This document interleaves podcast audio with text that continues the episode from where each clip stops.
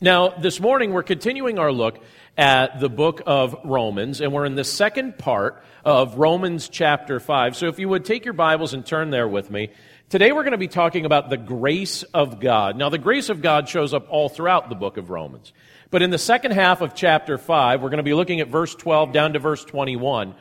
We see this idea of when the grace of God abounds in our life and the difference that that makes. So again, Romans chapter 5, starting with verse 12, let me read that for us.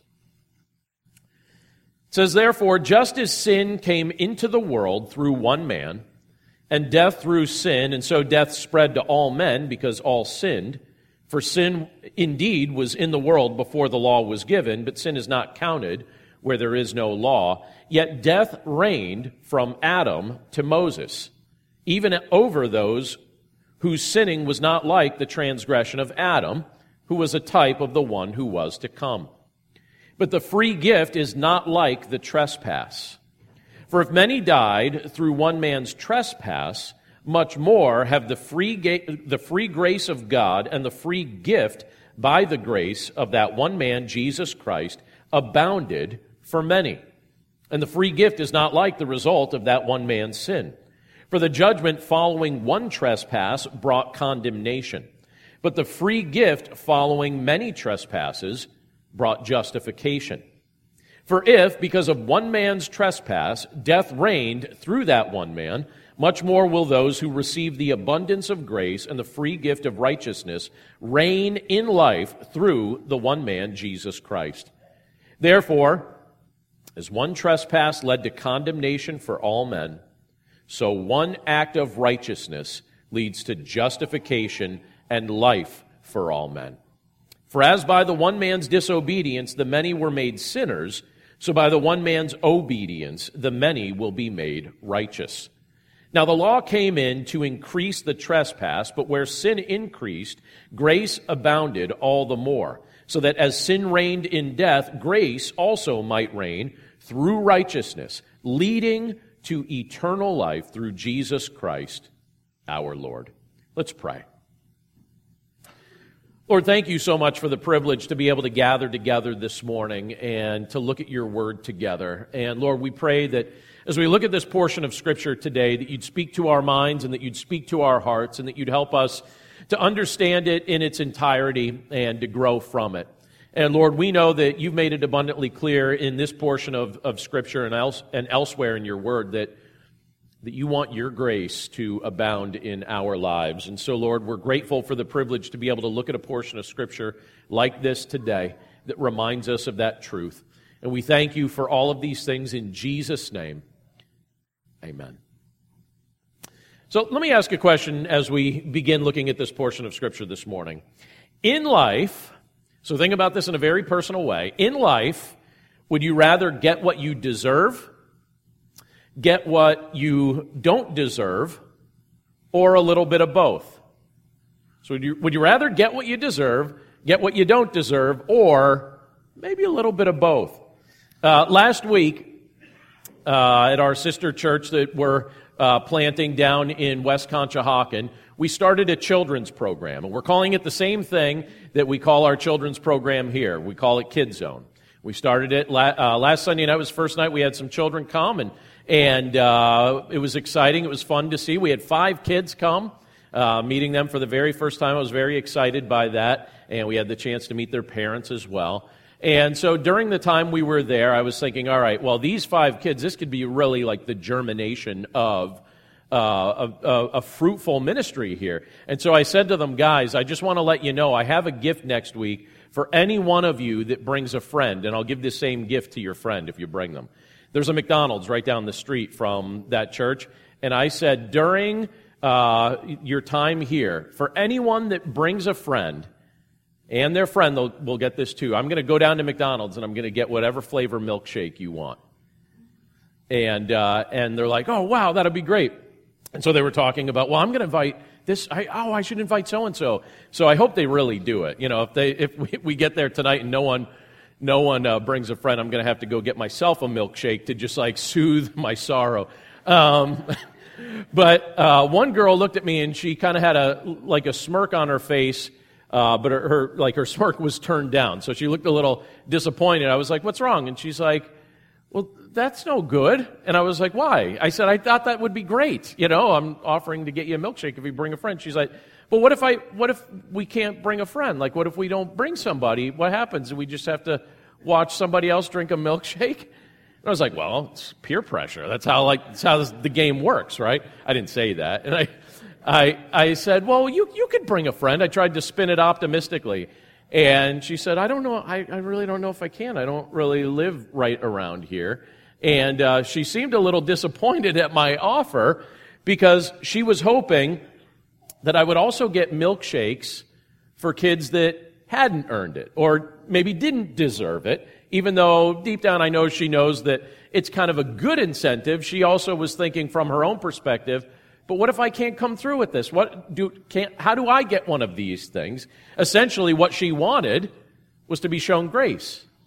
She wanted grace. That's what she was saying in, in her response to me. She wanted me to show her grace.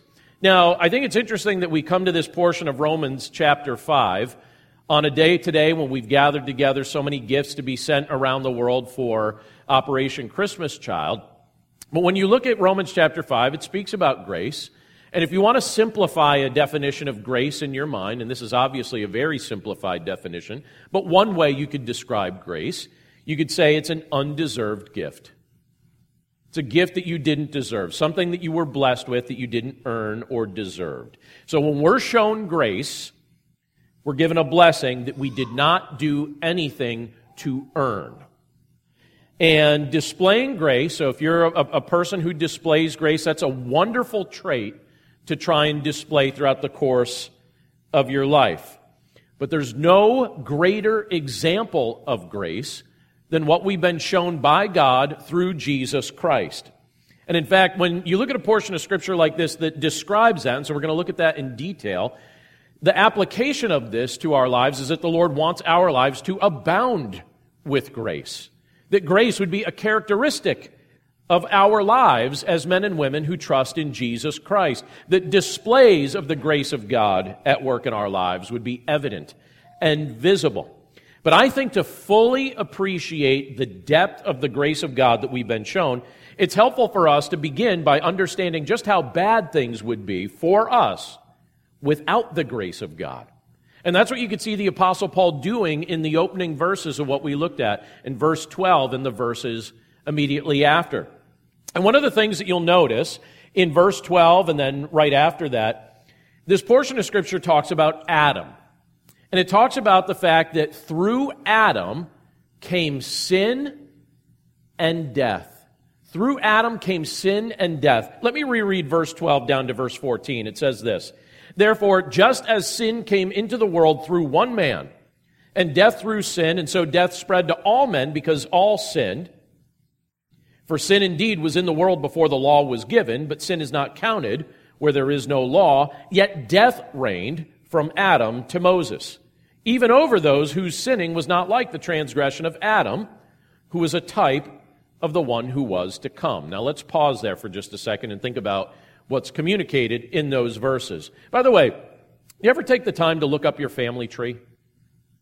Anyone have a relative that does that sort of thing? Uh, I can't. Yeah, you, Wendy does, and some others do.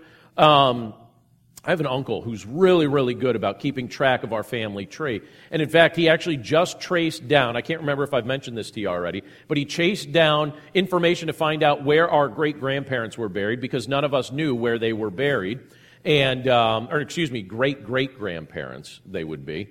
Um, and so he actually found their graves recently, a couple weeks ago, and he went there and he cleaned off the graves and, and made their headstones look very nice and sent us all a picture so that we could see and then told us where they were buried. But I enjoy studying the history of my family. I like finding documents. Uh, you know, I, I, haven't done a whole lot of it. My uncle does most of it, but he tends to share what he finds with me or link to the information online. And I very much enjoy reading about it and learning about the people that play a role in where I live and maybe even what I look like and things of that nature.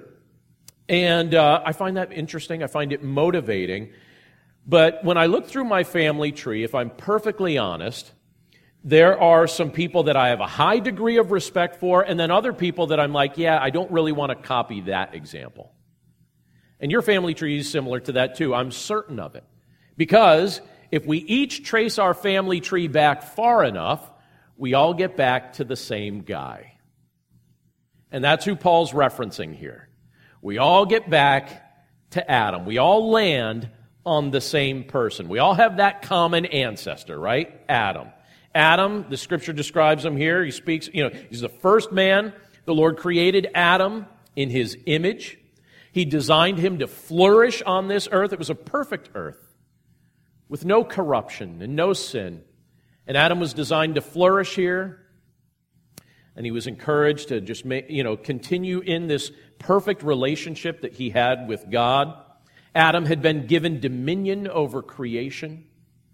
He was encouraged to be fruitful and to, and to multiply uh, with his wife Eve, who had been uh, made from Adam's rib. And by the way, I'm, I'm, grateful that our church family continues to follow that example. Uh, we had, um, oh, let's see, what, two babies born in the past week? Nice job, church. That's, that's good.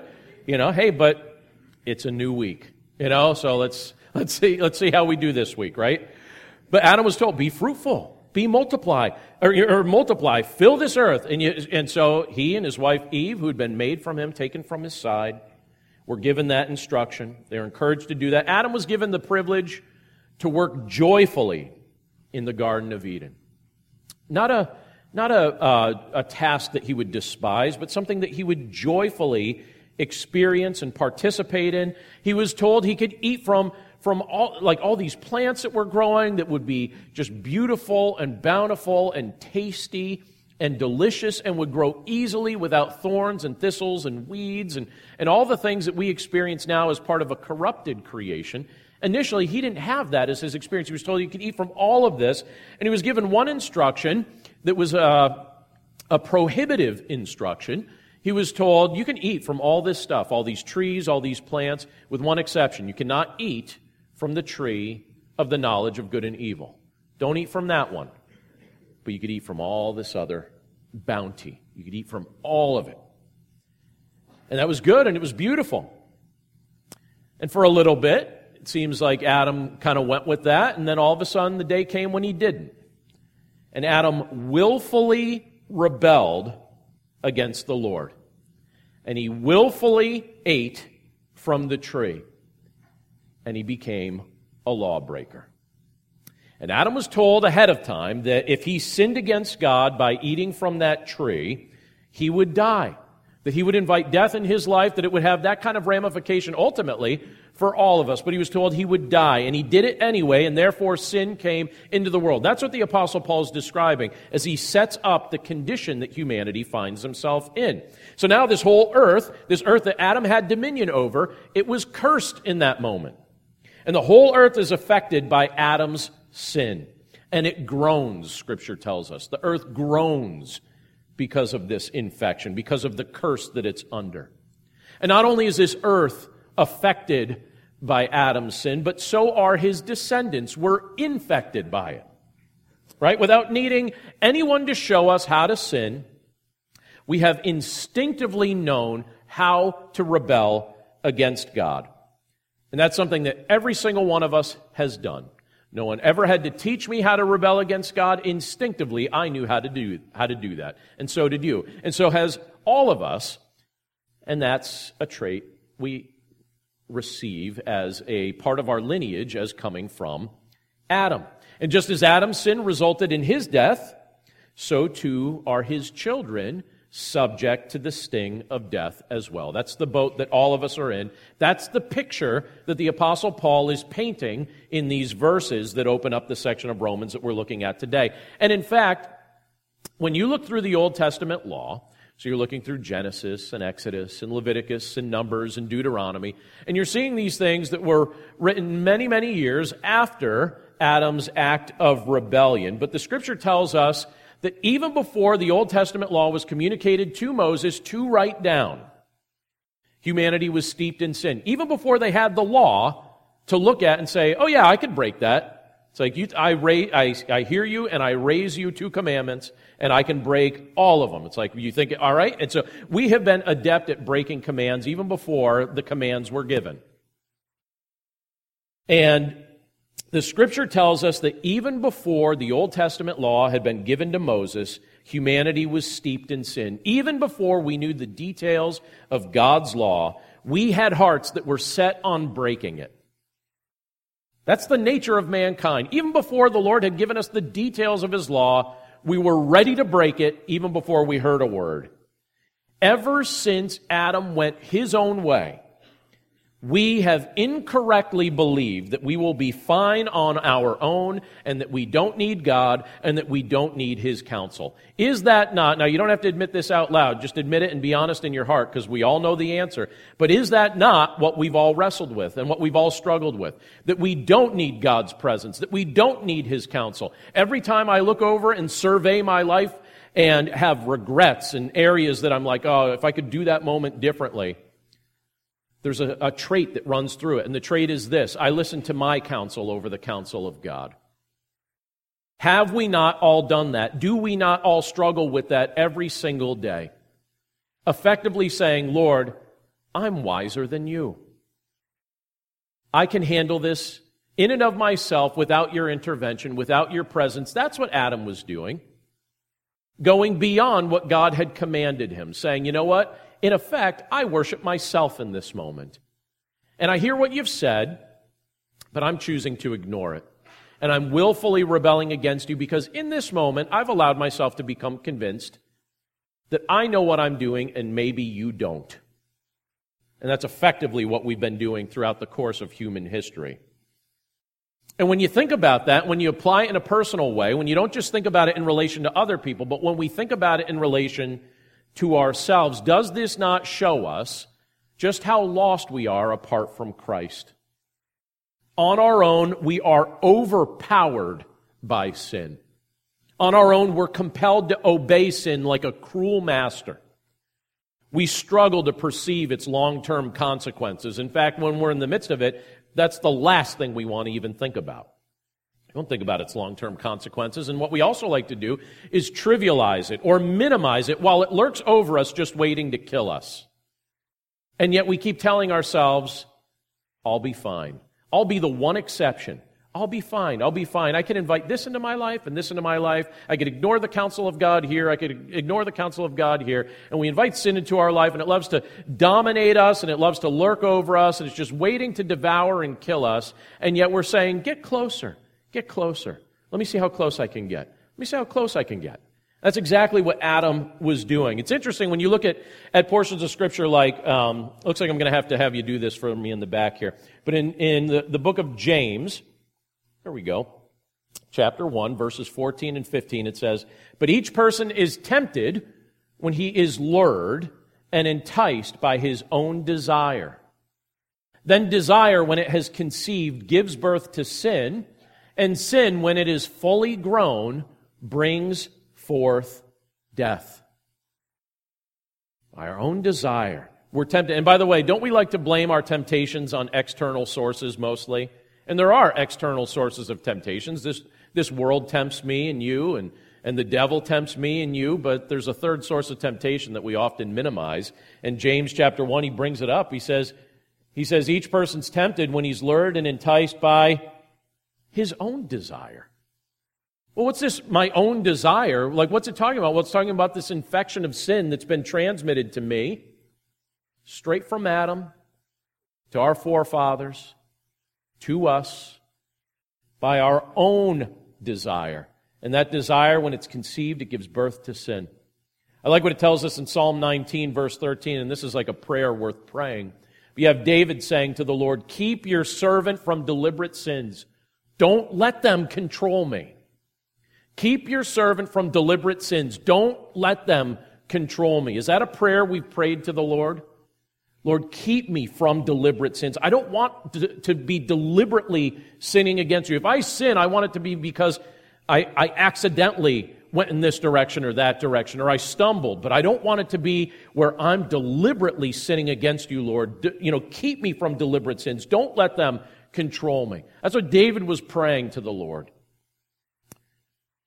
But we're in a tough spot without the Lord's intervention because it tells us that we rebelled against him in Adam. We rebelled against the Lord. We're culpable as if we were there in Adam's moment of rebellion. And in fact, spiritually speaking, we were. And if the story ended there, that would be very sad, wouldn't it? Rebellion, sin, death. Period.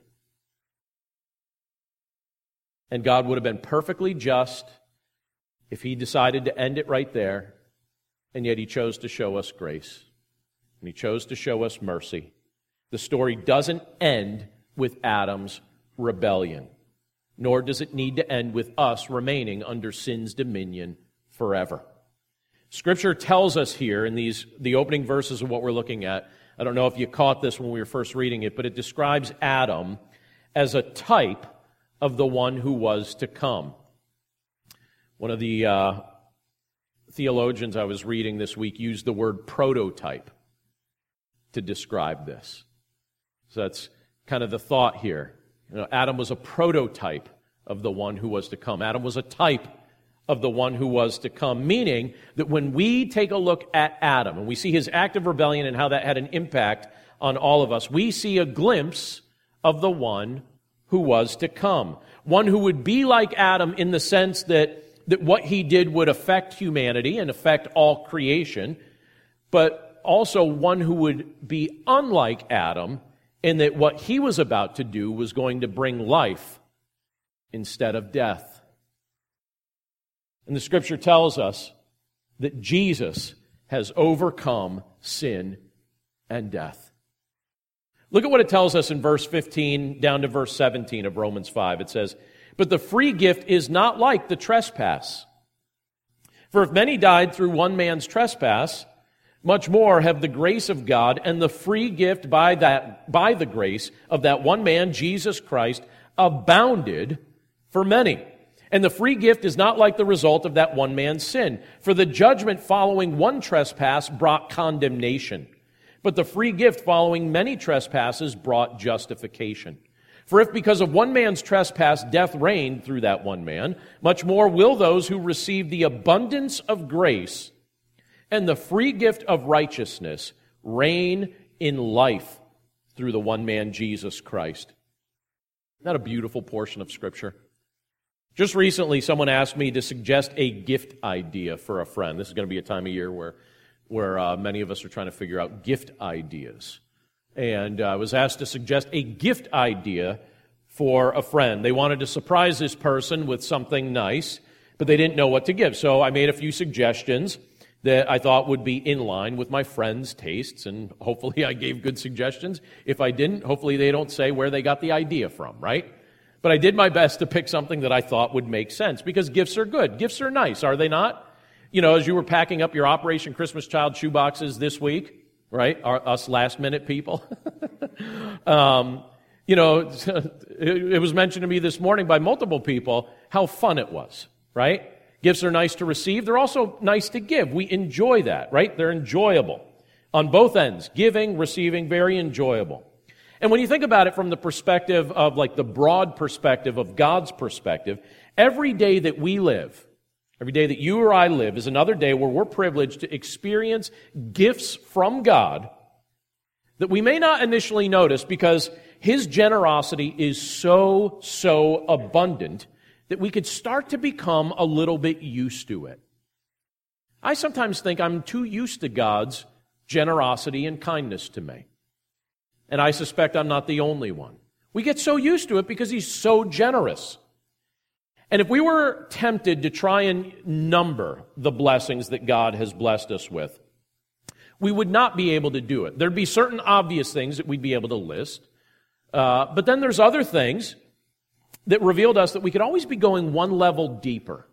You know, one level deeper, just kind of looking at and analyzing what's going on around us as we're trying to quantify both the visible and the invisible blessings that we've been given by God.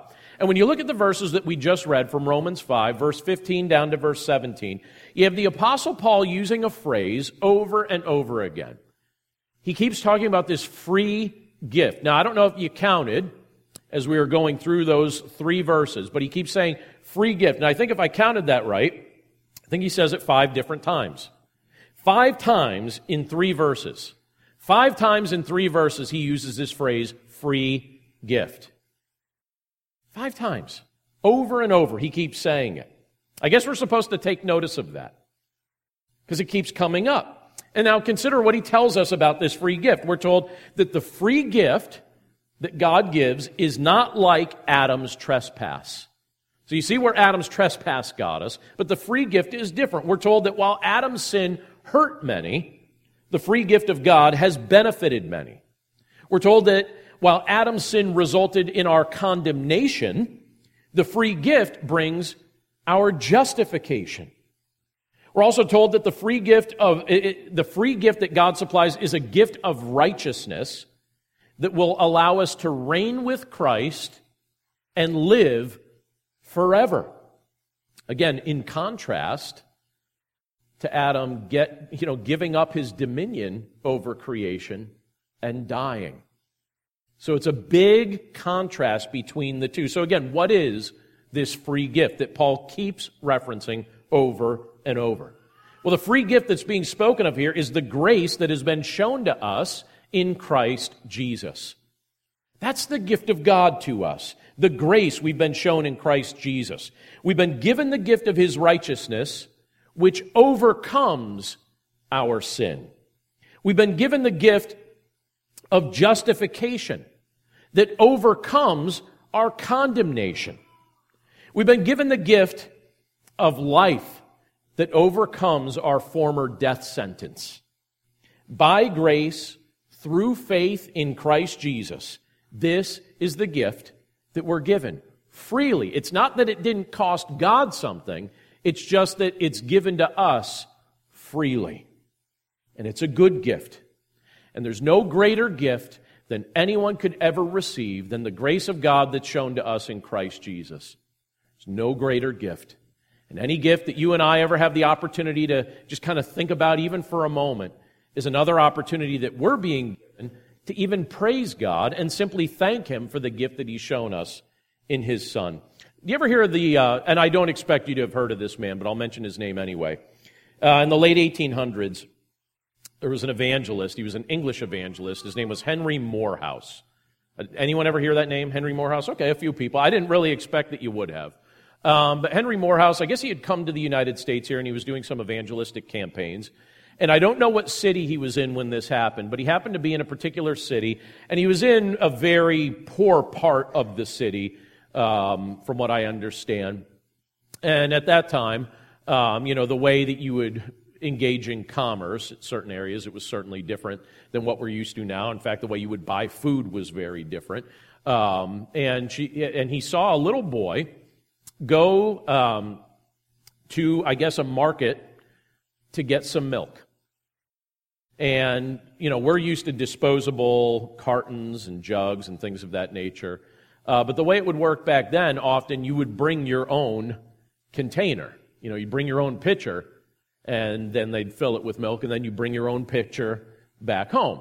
And so this young boy goes in to get some milk, and it's filled up and he pays for it and then he starts walking back to his house. But he's little and proportionate to his weight. This milk's really heavy and i guess it was just slippery enough and the ground was uneven enough that he tripped and he fell and he broke the pitcher and he's covered in milk and there's milk all over the ground and he's crying and Moorhouse sees this happens right in front of him and so he walks up to the boy he's trying to console him for a second. He's like well wait before you get too upset let's see if we could put the pitcher back together. And so he takes the pitcher and they're trying to assemble the pieces and it becomes very clear like yeah, this is not going back.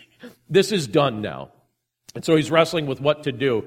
And he says to the boy, he's like, all right, you know what? Just follow me here. So they walk to another shop. He buys a new pitcher, goes back to the market, has the, the guy that runs the place just kind of wash it out for him, fill it up with milk. And the, the boy was upset the whole time. He said, my mom's going to whip me. As soon as she finds out I did this, she's going to whip me. And Moorhouse is saying, all right, be calm, be calm. Gets the new pitcher, they wash it out, fills it up with milk again. Moorhouse pays for all of this, and then he sends the boy home. And uh, he says to the boy, he says, You know, are, are, you okay now? Do you still think your mom's going to whip you? And he said, oh no, oh, no, she's not going to whip me. This is a much nicer picture than I left the house with. This is way better than what I left the house with earlier. She's going to be pretty pleased when I show up with this one. And I mentioned that. I read that recently, and I, I thought I enjoyed reading it. I thought it was a nice example of. Uh, of showing somebody grace, right? Blessing somebody with a gift that they didn't earn or deserve, but just blessing somebody as having a heart that's been touched by the grace of God, what it looks like to display that in all contexts. But again, what has God done for us? You know, in that context, you have that boy saying, oh, it was a much better picture than what we had before. God's given us something better than what we had before. Way better than what we had before. Our natural birth as a descendant of Adam resulted in what? It resulted in sin and death being handed down to us. That's what we had before sin and death. Christ has come to give us a new birth. In his resurrection, what did Jesus overcome? He overcame sin, he overcame death. He rose from the grave, sin and death, the grip, the power that sin and death had over humanity, it was broken. And now, as men and women who have been born again to a living hope through faith in Jesus Christ, we experience a spiritual birth that is greater than what we had before. It's greater than our natural birth. We were once overcome by sin. We were once overcome by death. But that's no longer the case for all who trust in Jesus Christ. As he overcame sin and death, so too does he make us overcomers who share in his victory.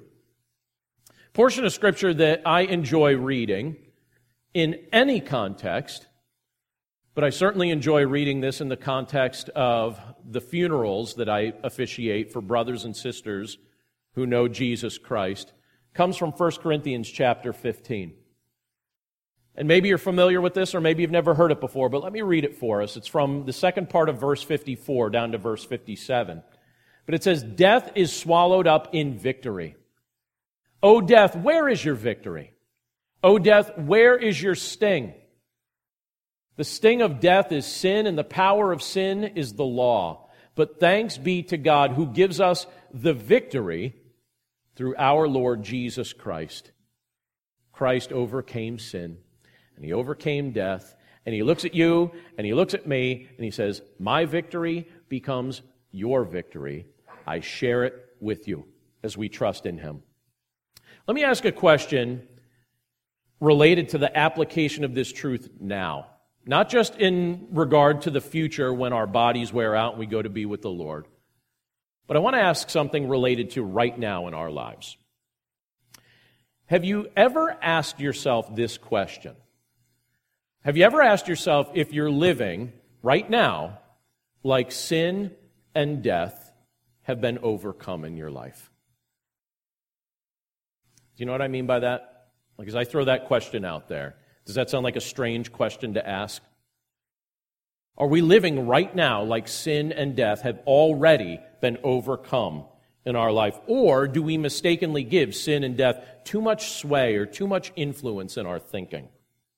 Meaning, do we live like, like we're powerless to escape our areas of temptation? You know, if you have an area that you've identified that you're saying, yeah, I feel kind of weak in that area, have you convinced yourself that you are powerless to escape that temptation? Or are you applying the truth of the gospel to that situation? Because the truth of the gospel is that the power of sin and death no longer needs to overcome us. And that's not just talking about sometime in the distant future, that's talking about now. The sting, the power of sin and death. Christ defeated these things. How about this? Can you point to areas in your life where you're gripped by irrational phobias or unhealthy fears that if you trace them back to their source, they actually find their root in your fear of death. These irrational phobias, these unhealthy fears, you trace them back and you realize really what this is saying is I'm afraid of death. So again, I'm saying, do we live like sin and death have already been defeated, or is there a part of us that's actually still living like the opposite is true. When we look at a portion of Scripture like we're looking at today, and when we look at a, a complementary Scripture like what we see in 1 Corinthians 15, what's it reminding us of? Death is swallowed up in victory. Who gives us the victory? God has given us the victory through our Lord Jesus Christ. And He's not just talking about some distant day, He's saying, the moment you trust in Christ, that's a victory that's applied to your life. You're blessed with it. So, I mean, as we think about this stuff, we could ask ourselves like the follow up question, and that's this you know, do we want to remain stuck in unbiblical or irrational thinking? Or would we like to start exercising and experiencing a taste of what it looks like to demonstrate that we actually believe that Christ has overcome sin and death in our lives? Do we want to live like that now, or do we want to stay stuck in an old mindset that really has no basis in our spiritual reality? When we look at a portion of Scripture like this, I think we need to look at it and say, you know what? God's called me to live like I am finally free from sin's grip. I'm not its puppet anymore. You're not its puppet anymore. God's called us to live like we're actually alive. Yes, your body's going to wear out, and you're going to get a brand new one. And the brand new one's not going to wear out. It's not going to ache. I was talking to a friend yesterday who's getting his second knee replacement. Guess what? The new one he gets, no knee replacements necessary. This one wears out, but the one that's coming doesn't. And the Lord's told us these things ahead of time to bolster us, to encourage us, to remind us of His grace that abounds in our lives, giving us gift after gift after gift that we don't deserve. And in this portion of Scripture that we're looking at today, there's one other thing that Paul points out to us, and very quickly I just want to reference it to us, and that's this the power of God's grace, it conquers sin's oppression. Look at what it says in verse 18, 19, 20, and 21. First two verses here kind of recap what the other verses say, and then it concludes with 20 and 21. But there we see, therefore, as one trespass led to condemnation for all men, so one act of righteousness leads to justification and life for all men. For as by the one man's disobedience the many were made sinners, so by the one man's obedience the many will be made righteous. So you have Paul recapping what we just talked about. And then in verse 20 it says, Now the law came in to increase the trespass, but where sin increased, grace abounded all the more so that as sin reigned in death, grace also might reign through righteousness, leading, leading to eternal life through Jesus Christ our Lord. God desires that His grace abound in our lives. That's His desire for us. The Old Testament law revealed to us His holiness and showed us that we were incapable in and of ourselves to meet God's standard. But in His grace, He lifts us up out of the mess that we were steeped in. And when you look at a portion of Scripture like this, what does it teach us? Well, it teaches us that the grace of God conquers the oppression that evil once had over us. Sin reigned in death, but grace reigns through righteousness. And it leads to eternal life through faith in our Lord Jesus Christ. Adam rebelled against the Lord. But the second Adam, Jesus Christ, honored the will of the Father and kept his law for us. And as God has made his grace abound in your life and in my life through his son Jesus Christ, I think we ought to make it our like a calling card of our lives to be excessively generous in the sharing of grace with others. Just as a daily expression of how thankful we are to be recipients of the grace of God, it should be like a calling card for every believer in Christ to be just over generous and over gracious as we interact with others. Don't withhold it when it's in your power to give it. Let it be a, a, constant testimony to the thankfulness that you experience in your heart for the grace of God that abounds to you. It will make a difference in someone's life, and it will, without a doubt, be used by our Heavenly Father to give this world a glimpse of the heart of His Son.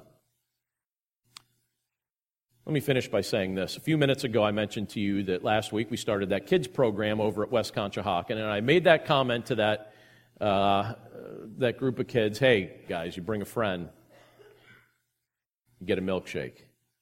And then I had that one little girl. I can't remember her first name. The girl in the orange coat. What was her name? Miley. Thank you. Thank you. Miley. And so Miley looked at me and she's like, But what about the kids that don't bring a friend? And I didn't have a full answer for her yet, but I thought about it all week long. What about the kids that don't bring a friend? So I guess if I'm living out what I just took a half hour or so to preach, guess what I get to do tonight? Milkshakes for everybody. milkshakes for everybody. The whole community of West Conshohocken. If they all show up, milkshakes for everybody. Thanks, Miley, right? But as Christ has been generous to us, as He's shown us His grace, as He's made His grace abound in our lives, so too do we have the privilege to live that out as men and women who are thankful to Him for it. Let's pray. Lord, thank you so much for your word and for the privilege that it is to be able to look at a portion of Scripture like this today and to just think about it and meditate on it and just reflect on how good you are to us. Obviously, Lord, we're mindful of the fact that we don't deserve these gifts. This isn't something that that we've earned from you. The only thing we ever earned from you is the same thing Adam earned. And that's condemnation, distance. That's where our sin had led us to death. And yet, the gift that you give is not like the wage that we've earned. Where there was death and condemnation, you've given life, you've given justification through faith in your Son, Jesus Christ. So, Lord, you know our hearts. You know the hearts of every adult and every child that's in this building this morning, and we're grateful that we have the privilege to start off our week thinking about these things, but you know where we're at right now. And Lord, you know if we've spent our lives up to this point thinking like our own counsel was sufficient and putting you somewhere on the periphery or the sideline of our lives and our minds and our thinking. But Lord, we pray if that's been the case, that today that would change. We pray that today we would become mindful of your grace, that we would trust in your Son, Jesus Christ, to save us. That we would experience the gift of his righteousness, that we'd experience the gift of justification that you grant to all who trust in your Son, Jesus Christ. He lived the perfect life for us that we couldn't live. He died on the cross to pay for our sin. He rose from the grave to defeat Satan and to defeat sin and to defeat death. And Lord, you promise us in your word that if we trust in your Son, the victory that he secured when he rose from the grave becomes the victory that we get to experience. So, Lord, I pray for any heart that may be present in this building today, or even anyone that may hear the recording of what we've looked at today you would soften that heart, that you would open that mind, and that every one of us that has had the privilege to hear what you've said in your word today would come to faith in your Son, Jesus Christ. Lord, by your grace, make this the day of our salvation. And if we do trust in your Son, we pray, Lord, that we would live it, that we would live that faith out, that we would testify in small ways and in big ways that we are mindful of the grace that you have blessed us with. And that when we show grace in unique ways and specific contexts, that it would always be a testimony, a small way of giving praise to you for the grace that you've shown us in your Son. So, again, Lord, we're grateful for these reminders from your word today. We're grateful for the privilege just to spend a little time at the start of our week thinking about them. And we pray this all in Jesus' name.